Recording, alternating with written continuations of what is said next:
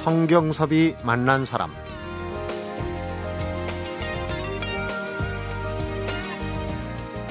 조선 후기에도 한여름 날씨는 지금과 별반 다르지 않았던 것 같습니다. 당시 이광의라는 문신이 지어놓은 고열이란 시를 보니까 이런 구절이 있습니다. 지루한 비 개고 나서 상쾌하더니 끓는 더위 비 생각 다시 난다. 그런데 더위를 이겨내는 지혜도 예나 지금이나 마찬가지였다는 생각이 드는 게 그 다음 구절이 이런 게 있거든요. 시원하고 상쾌함 마음에 있고 비 내리고 날개매 상관이 있으리. 창밖 날씨 어떻든 시원하고 상쾌한 주말 보내고 계시길 바랍니다. 성경섭이 만난 사람 주말인 오늘은 김성수 문화평론가와 장석주 시인이 함께하는 문화탐방과 인문학 카페로 만나봅니다.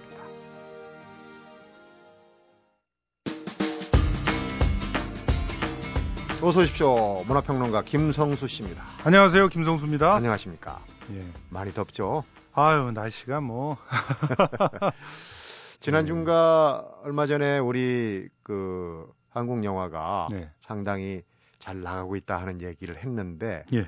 그런 이제 배경엔 여러 가지가 있겠지만 경기도 고양시가 이 영화 산업의 새로운 메카로 떠오르고 있다는 얘기도 있어요. 뭐 할리우드랑 합성해갖고 할리우드 얘기도 나오고 그러지 않았습니까? 그렇습니다. 네.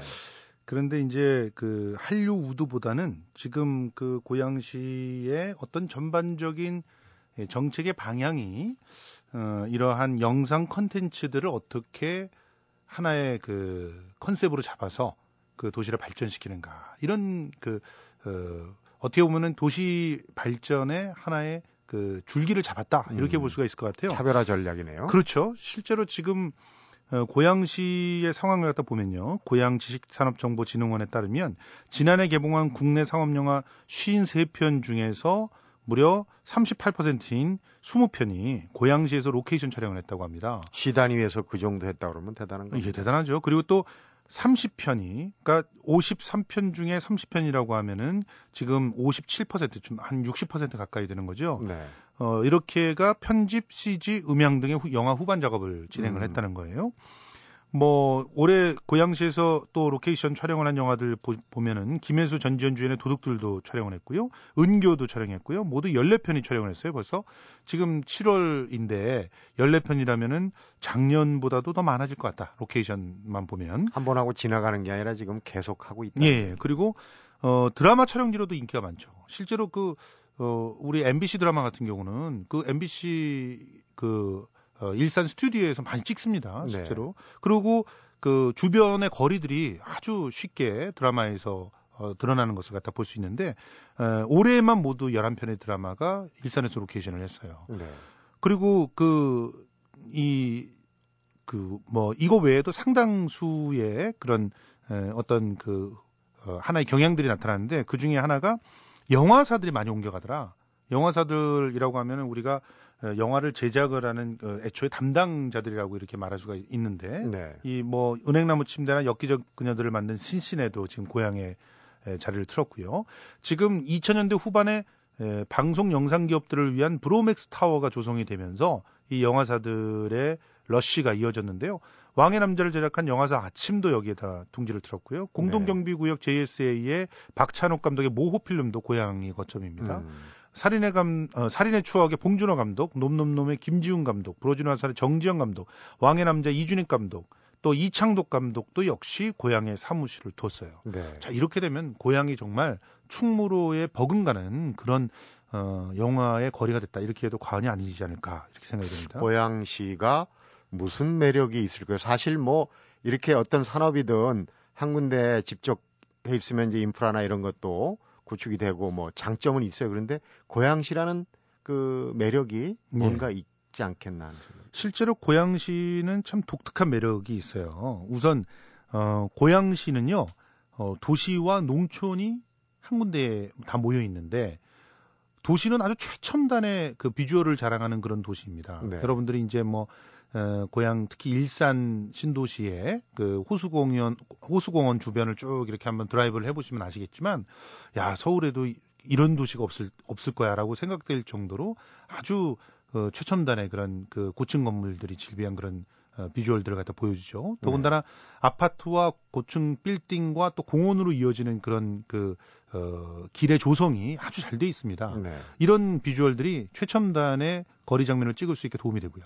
또 한편으로는 어, 도시 중에서도 old fashion의 옛날 도시들도 지금 고양시에는 구, 구석구석에 남아 있어요. 네. 고양에 가면은 일산만 있는 게 아니거든요. 화정의 일부라든가 또 그 여러 군데 그 그런 곳들이 이 고, 구도시의 그 어떤 모습들을 갖다 고스란히 간직하고 있고 네. 또 조금만 벗어나면 일산에서 호수공원만 딱 넘어가면은 거기는 완전히 논밭이에요.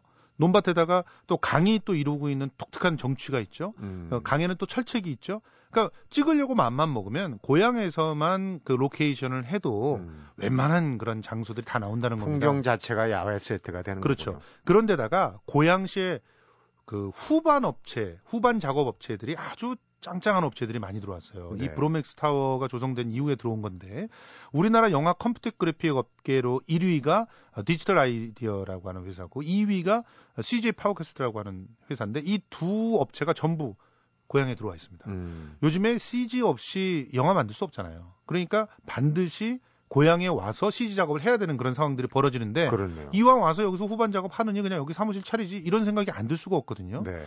그리고 또 그 김상범 편집실이라고 유명한 그 편집실이 있는데 이름깨나 알려져 있는 이런 편집실을 비롯한 후반 작업 업체들이 최근에 고향에 많이 둥지를 틀었다는 점이 고향이 매력적이라고 하는 그 이유 중에 하나가 되고요. 네. 그리고 지금 고양시에서 아주 적극적으로 그 영화사를 유치하고 영화를 지원해주기 위한 예, 대책들을 내놓고 있는데 그 중에서 네. 대표적인 게 어, 일단은 돈이죠. 그 기업당 최대 5억 원까지 콘텐츠 개발 자금에 대한 신용 보증을 지원합니다. 네. 그리고 폐 정수장이 있는데 이거를 아시아 최대 규모의 수중 촬영장으로 리모델링을 했어요. 그래서 수중 촬영을 하려면은 고양시 이그 어, 아쿠아 스튜디오 어, 여기가 최고다라고 하는 그런 얘기도 들, 금상첨화네요. 아시아에선 최고 수준이다 이렇게 얘기하고 있어요. 그리고 또 고양시에서 어, 원스톱 서비스를 제공을 하는데 로케이션 촬영 때 중간에 섭외를 다 대신해주고 숙박비와 네. 경비도 지원해줍니다. 이렇게 되니까 고양에 가서 찍으면 경비가 줄어드는데 왜 안 가겠습니까? 음. 어, 그리고 어, 이 로케이션 지원 활성화 사업이라고 아예 사업의 명목을 딱 잡아가지고 지원금을 마련해놨는데 작년에만 한 2억 원을 썼다고 하죠. 네. 그러니까 이런 그 일단은 어, 저렴한 임대료 그리고 편리한 교통 그다음에 영화 관련 업체들이 다 몰려 있는 데서부터 오는 시너지 효과 그리고 독특한 도시의 풍광 거기다 시에서의 지원책 이런 것들이 다 아우러져 있으니까 저절로 이 고양시가 영화의 메카로 떠오르고 있지 않나 이런 생각이 듭니다. 그렇군요. 얼마 전에 저도 무슨 알아볼 일이 있어갖고 그러니까 이 충무로에서 아까 이제 후반 작업한 그런 네. 것들이 강남으로 간 지 오래지 않았습니까? 그렇죠. 그래서 이제 강남으로 다 이 무게 중심이 옮겨지나 했더니 이게 이제 점차 또 고양시 쪽으로 간다고 봐야 되겠네요. 그렇습니다. 사실 어 2000년대 초만 해도 벤처 열풍이 불면서 어 영화 제작사들 중에서 젊은 영화 제작사들 그리고 또 엔터테인너 뭐 업체들이라고 해가지고 우리가 보통 그 연예인들을 갖다가 아우르고 있는 그런 회사들, 네. 그 다음에 후반 작업 업체들이 강남의 둥지를 많이 들었어요. 이렇게 되면서 충무로에서 영화 제작을 하는데 그 찍는 거는 남양주나 이런 종합 촬영소 같은 데서 찍고 후반 작업은 강남이나 또 남양주에서 하고 이런 식의 각자 전문화된 그런 공간들이 하나의 그 어, 분업화되어 있는 섹터들처럼 이렇게 성장을 했었거든요. 네. 그러면서 나름대로 또 효율성들이 있었습니다. 거기서 예를 들어서 먹자 골목은 먹자, 먹자 골목끼리 모이는 것 같은 그런 거죠. 음. 그런데 이제는 고향에 모든 둥지를 한꺼번에 틀 수 있는 그런 공간들이 마련되고 있는 거예요. 사무실도 같이 놀 수 있고 후반 작업도 같이 할 수 있고 그리고 그 어, 엔터테이너 업체들은 중요한 게 연습실이니 이런 둥지들이 또 필요한데 네. 그런 것들이 지금 홍대라든가 상암동이라든가 어, 고양이라든가 이런 쪽 어, 서울의 서북부 벨트 쪽으로 다 옮겨가, 옮겨가고 있는 그런 상황이죠. 네. 그래서 거기에서 어떤 집적의 효과들을 갖다 좀 보고 있는 그런 모습들이 있기 때문에 사실상 지금 충무로는 어, 영화 제작사들이 지금 240개 업체가 이름을 내걸고 있지만 실질적으로 작품을 발표하는 회사는 거의 없고 네. 그리고 또 어, 후반 작업을 하려면 어차피 강남이나 남양주로 가야 되고 아니면은 고향으로 와야 되는 이런 상황들이 벌어지다 보니까 어, 효율성을 극대화시키는 제작 시스템을 선호하게 된다. 그러면서 네. 고향을 선택하게 된다. 이런 얘기입니다. 아무튼 앞으로는 아마 이 서북부 벨트 어, 그 인천공항에서부터 시작해가지고 고향에서 상암동으로 이어지고 또 홍대 앞까지 이어지는 이 벨트 안에서 수많은 문화 콘텐츠들이 만들어질 거라는 그런 예측들이 되고 있는데 네. 그 가운데 고향이 앞으로 어떤 역할을 할지 어, 눈여겨봐야 되는 시점이 아닌가 생각이 됩니다. 그렇군요.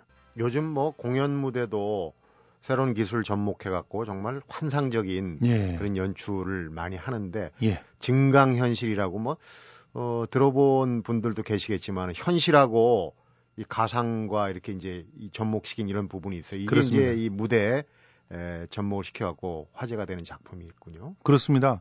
증강현실이라고 하면 여러분들이 이제 특히나 스마트폰을 사용하고 계신 분들은 어, 좀 익숙하실 거예요. 예를 들어서 어, 주변에 건물을 딱 찍으면 그 건물에 무슨 음식점이 있는지 네. 아니면 어, 건물 안에 어떤 그 업체들이 들어가 있는지 이런 정보가 나온다든가 뭐 혹은 어디만 딱 찍어갖고 그 보내면은 그 위치를 다 알려준다든가 음. 내가 지금 어디 위치에 서 있고 어디로 가, 가는지 이런 것들이 이제 증강현실 기술이라고 볼 수 있어요. 쉽게 말해서 현실과 어, 가상을 전맥을 시키는 거죠. 네. 뭐 우리가 흔히 말해서 3D 영상이다 이렇게 얘기하면 그냥 입체적으로 영상을 띄우는 거예요. 그래서 예전에는 홀로그램 같은 걸 이용을 해서 무대 위에 뭔가 좀 어, 입체적인 어떤 어, 환상을 효과를, 어, 비주얼을 만들어내는 정도가 많이 사용됐다면 어, 이번에 시도되는 이 작품은 완전히 현실과 영상과 입체적 영상과 이런 것들이 다 뒤섞이게끔 그래서 최고의 그 어떤 그 비주얼을 갖다 얻어내게끔 하는 그런 시도입니다. 네. 사실은 말로만 들어서는 잘 모르시겠지만 이걸 눈으로 보면 아주 깜짝 놀랍니다. 뭐 예를 들어 책에서 폭포가 쏟아져 내려온다든가 음. 또 갑자기 에, 책에서 공룡이 튀어나와서 실제로 살아 움직여서 사람들을 덮친다든가 하는 모습이 그냥 눈앞에서 벌어지는 거예요. 네. 그러니까 아이들은 상당히 좋아하겠죠. 어, 이런 증강현사 현실을 이용한 작품, 어, 국내 초연 작품이 초록이의 우당탕탕 세계 여행이라는 작품인데 어, 7월 27일부터 이제 공연이 시작이 됐습니다.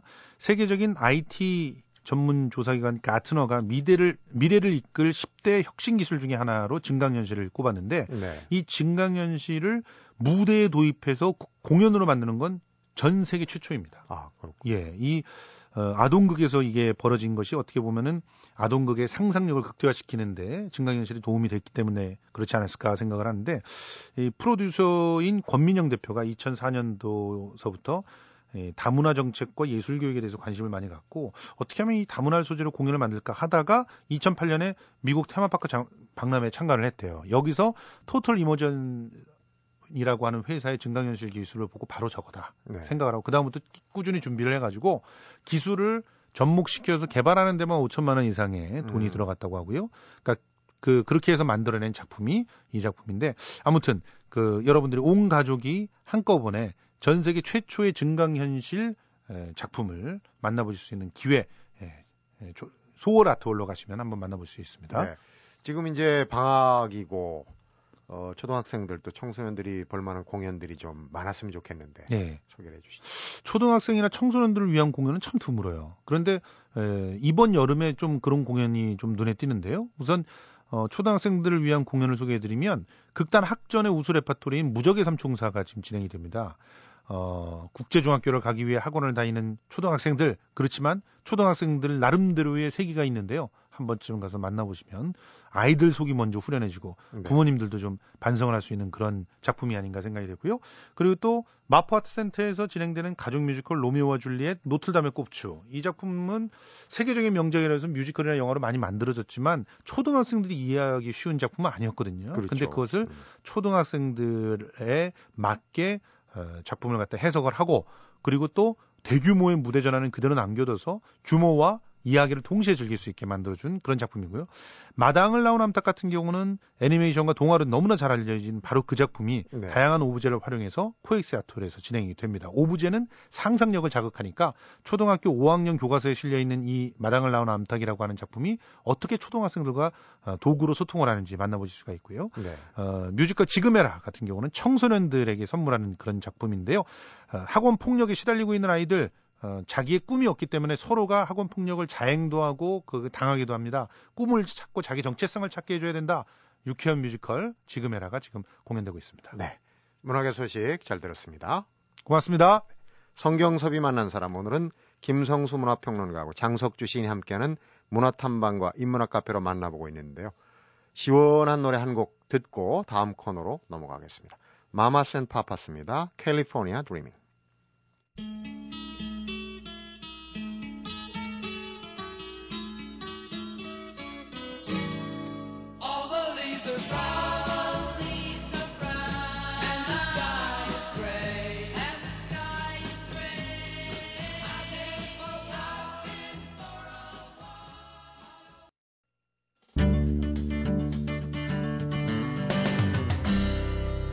성경섭이 만난 사람. 장석주 씨 어서 오십시오. 네, 안녕하세요. 아, 7월이 벌써 뚜렷이 한 일도 없이 다 저물고 있습니다. 네. 오늘 책 소개 하나만이라도 똑부러지게 한번 받아보고 싶은데 아우슈비츠가 나오는 거 보니까 우리가 이거 고답적이라고 해야 되나요? 아직도 아우슈비츠 얘기를 할 게 남았나 이런 네. 서평이 있더라고요. 네. 아우슈비츠가 여전히 현재 진행형인 사건이라는 거죠. 네. 오늘 소개해드릴, 소개해드릴 책이 조르즈 아간벤이라는 이탈리아 철학자가 쓴 아우슈비츠의 남은 자들이라는 책인데 네. 부제가 문서구와 증인이라고 돼 있습니다. 음. 그러니까 현대의 어떤 그 정치적 윤리적인 어떤 의미의 기준점이 아직도 아우슈비츠라는 얘기죠. 네. 그러니까 여기서 이제 특히 그 이탈리아 화학자인 그 프리모 레비라는 분의 그런 경험과 기억 혹은 책이 아주 중요하게 언급되고 있는데 프리모 레비가 바로 아우슈비츠에서 살아남은 사람 중에 한 네, 분이거든요. 네, 증언을 하시는. 네, 그래서 아우슈비츠에 관한 누구보다도 생생한 증언을 책으로 묶어서 어, 정말 세계인들의 그런 음, 관심의 대상이 되었고 또 감동을 주었던 그런 분인데 네. 아쉽게도 이분도 사실은 나중에 자살을 했거든요. 네. 그런 종합감을 에, 에, 그 견디지 못했고 그런 그 이런 유태인 집단 학살에 대한 어떤 뭐 어, 물리적, 기술적 혹은 법률적인 정황 같은 것들은 이미 뭐 다 드러났죠. 네. 그런 재판도 있었고 그렇지만은 아우슈, 아우슈비츠를 어떻게 받아들여야 될 것인가에 대한 어떤 철학적이고 윤리적인 측면에서는 아직도 얘기할 만한 것들이 분명히 있다는 것이죠. 네.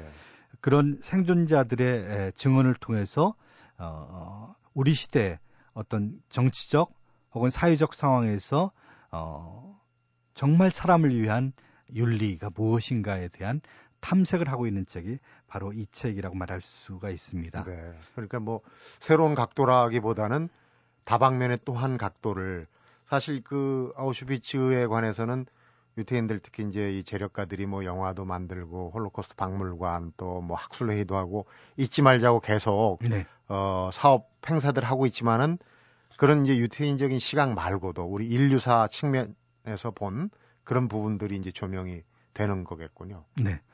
그 특히 조르주 아간벤이라는 분이 최근에 에, 그 철학계에서 굉장히 각광받고 있는 분이거든요. 네. 그러니까 그 관점이 아주 독특하고 참신합니다. 신학적이고 철학적인 그런 음, 관점의 참신함 때문에 에, 그 철학적으로 많은 이런 논쟁의 중심이 되는 그런 저수를 많이 내놓으신 분이에요. 네. 근데 특이한 것은 이분이 철학자이면서도 또 건축대학 교수라는 점. 그러게요. 그래서.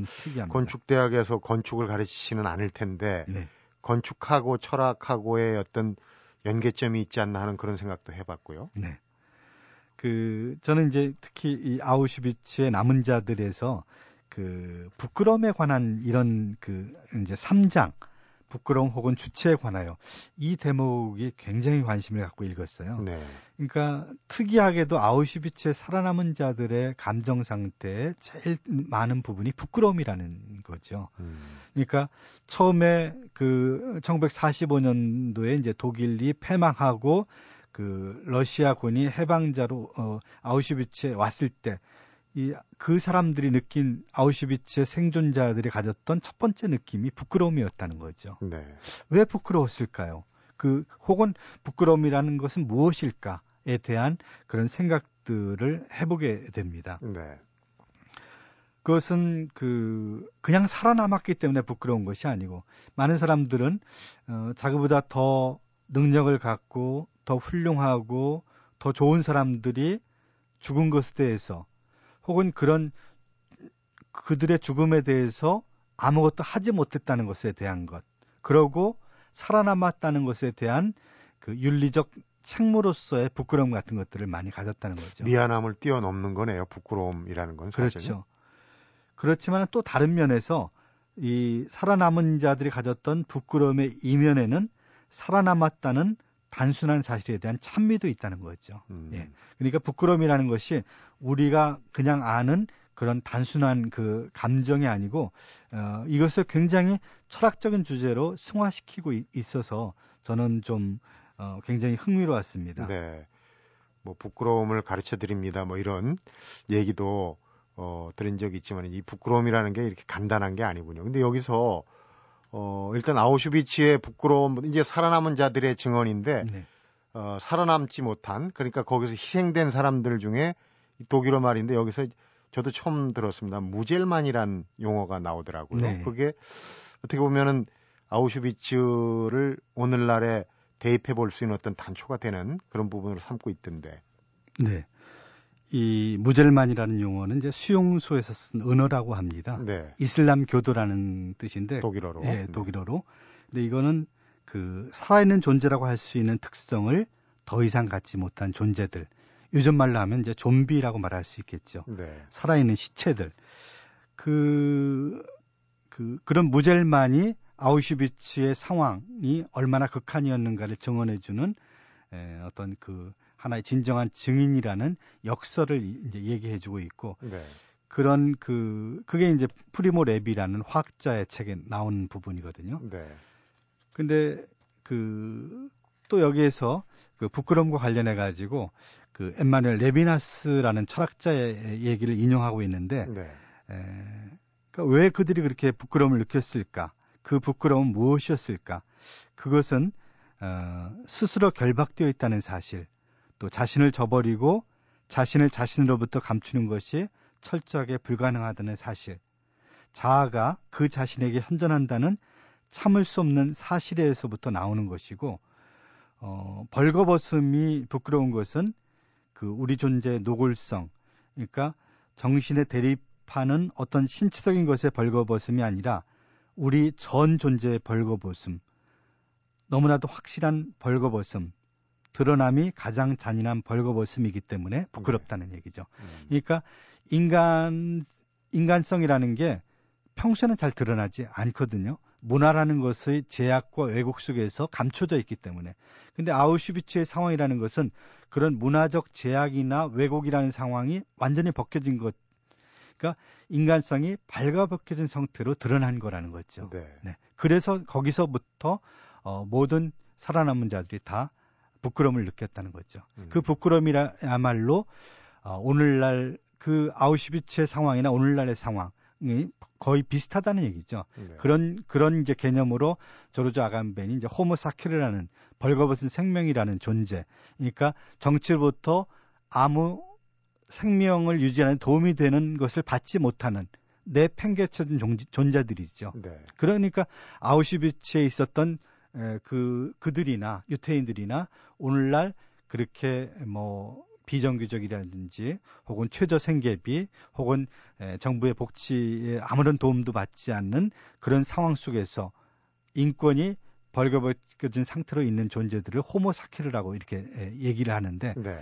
에, 그러, 그렇기 때문에 바로 아우슈비츠 상황에서 윤리에 대해서 우리가 생각하는 것은 오늘날에도 여전히 유효하다는 거죠. 네. 그런 아우슈비츠의 유태인과 오늘날 호모사케르라고 규정될 수 있는 사람들 사이에 어떤 같은 상동성이 여전히 존재한다는 거죠. 네. 음. 그런 면에서 음. 예, 정치적, 철학, 철학적 윤리에 대해서 우리에게 조금 더더 예민한 윤리의식을 가지라고 촉구하는 책이 바로 이 책입니다. 네.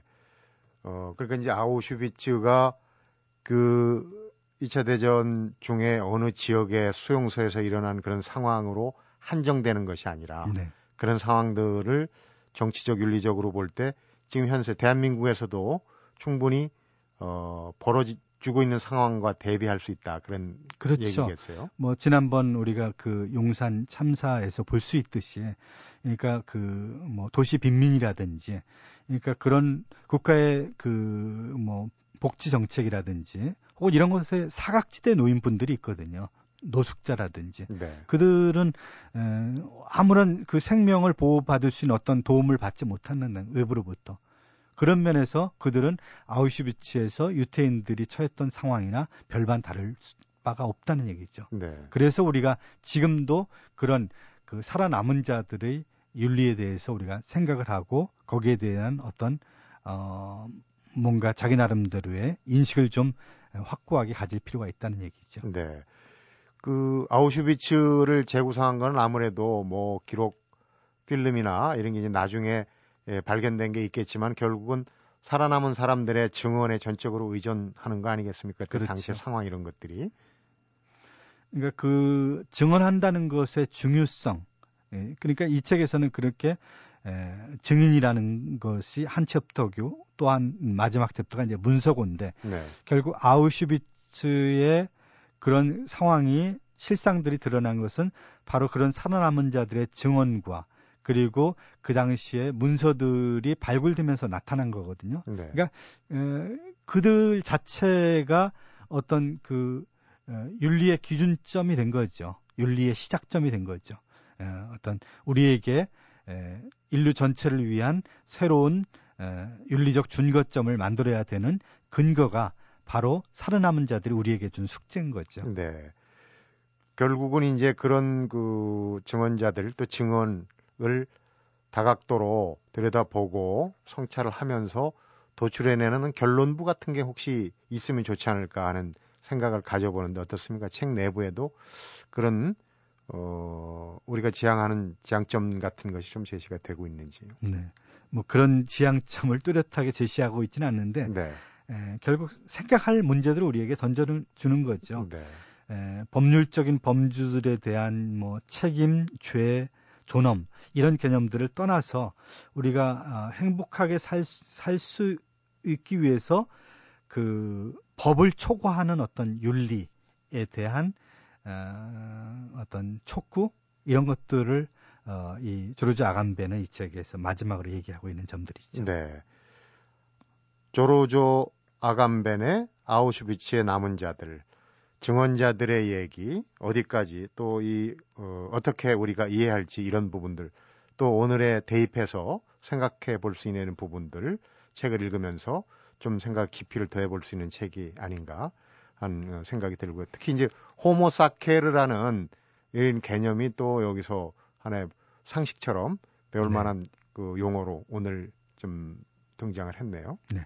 그러니까 우리 그 갖고 우리가 갖고 있는 혹은 우리 삶을 규정하고 있는 그 세속의 윤리학이라는 것이 지나치게 어떤 법률적인 범주들에 오염되어 있는 것은 아닌가. 네. 진정성이 없다는 얘기죠. 네, 그래서 우리의 윤리는 정말 나와 타자들의 생명과 인권에 대해서 조금 더 존엄성을 깨닫고 또 실천적인 대로 더 나아갈 수 있는 게 무엇인가 이런 것에 대한 아, 생각할 거리를 던져주고 있는 게 바로 조르주 아간벤의 이 아우슈비츠의 남은 자들이 우리에게 주는 메시지가 아닌가 네. 이런 생각을 해봤습니다. 호모사케르 그야말로 이제 벌거벗은 생명이라고 표현을 하셨는데 우리 주변에도 뭐 비정규직 또 최저임금 생계자들 불법 노동자들 어, 호모사케르에 어, 대입할 수 있는 그런 그 분들이 많지 않습니까? 책 읽으면서 그런 주변도 한번 둘러보는 여유를 좀 가져봄직합니다. 오늘 책 소개 유익하게 잘 들었습니다. 네, 감사합니다. 성경섭이 만난 사람 오늘은 김성수 문화평론가하고 장석주 시인이 함께한 문화탐방과 인문학 카페로 꾸며드렸습니다. 가끔 이런 조사 결과가 발표될 때가 있습니다. 인간다운 삶의 최소 생활비는 얼마인가? 반면에 인간답게 사는 것에 대해 오쇼 라즈니 씨는 이렇게 말했죠. 인간답게 사는 것은 자기답게 사는 것이라고 할 수 있다. 세상과 타협하는 일보다 더 경계해야 할 일, 바로 자기 자신과 타협하는 일이다. 자기 자신과 타협하지 않는 주말을 보내고 나면 다음 주엔 아마 좀 더 만족스러운 나와 마주할 수 있지 않을까 생각이 듭니다. 성경섭이 만난 사람 오늘은 여기서 인사드리겠습니다.